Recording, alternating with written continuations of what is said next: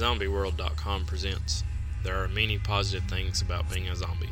Be sure and check us out on ZombieWurld.com and as well as on our Twitter page at ZombieWurld. That'd be Zombie W U R L D. There are many positive things about being a zombie. Number 26. Your diary would more than likely be number one on the New York Times bestsellers list. This episode was brought to you by Harkos Labs Zombie Jerky.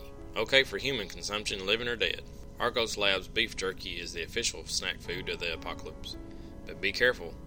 After eating it, you could want more brains.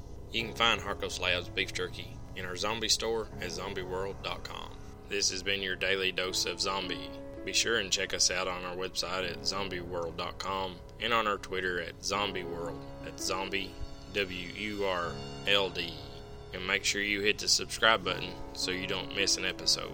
Be sure and join us tomorrow and learn how you can be a better zombie.